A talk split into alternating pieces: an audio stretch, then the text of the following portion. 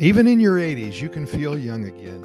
Pura does that to you. A strong surge of happiness is good for the mind, body, and spirit.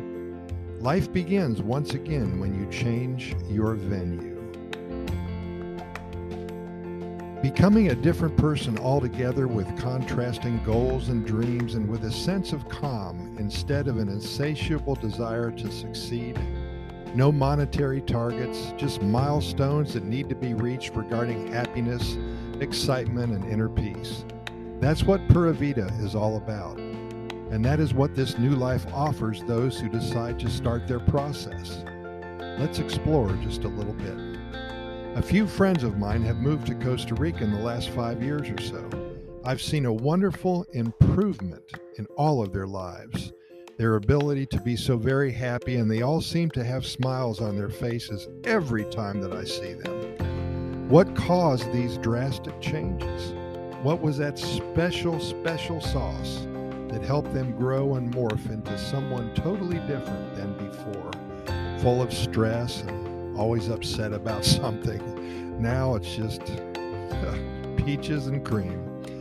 As we have discussed before, there are a few reasons why Costa Rica transforms you if you allow it to do its magic. First, this laid back atmosphere is addicting, and I submit to you that you may have a problem with this change in attitude for the first few months.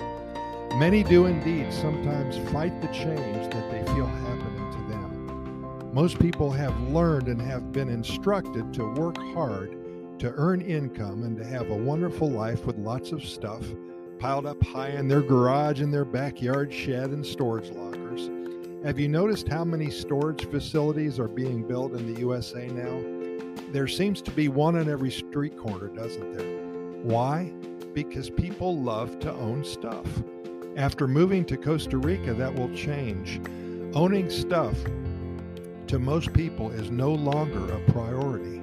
Enjoying their moments in nature presents itself to us front and center. Second, today is the most important thing on your schedule. Free of burdensome appointments, sales calls, meetings, and planning sessions, now what is important is that walk on the beach and that hike up a volcano or two. Finally, your mind seems to clear up. You actually daydream once again. For those of you who are still in the United States and Canada and in your home country, when is the last time you actually daydreamed? It's probably been a while.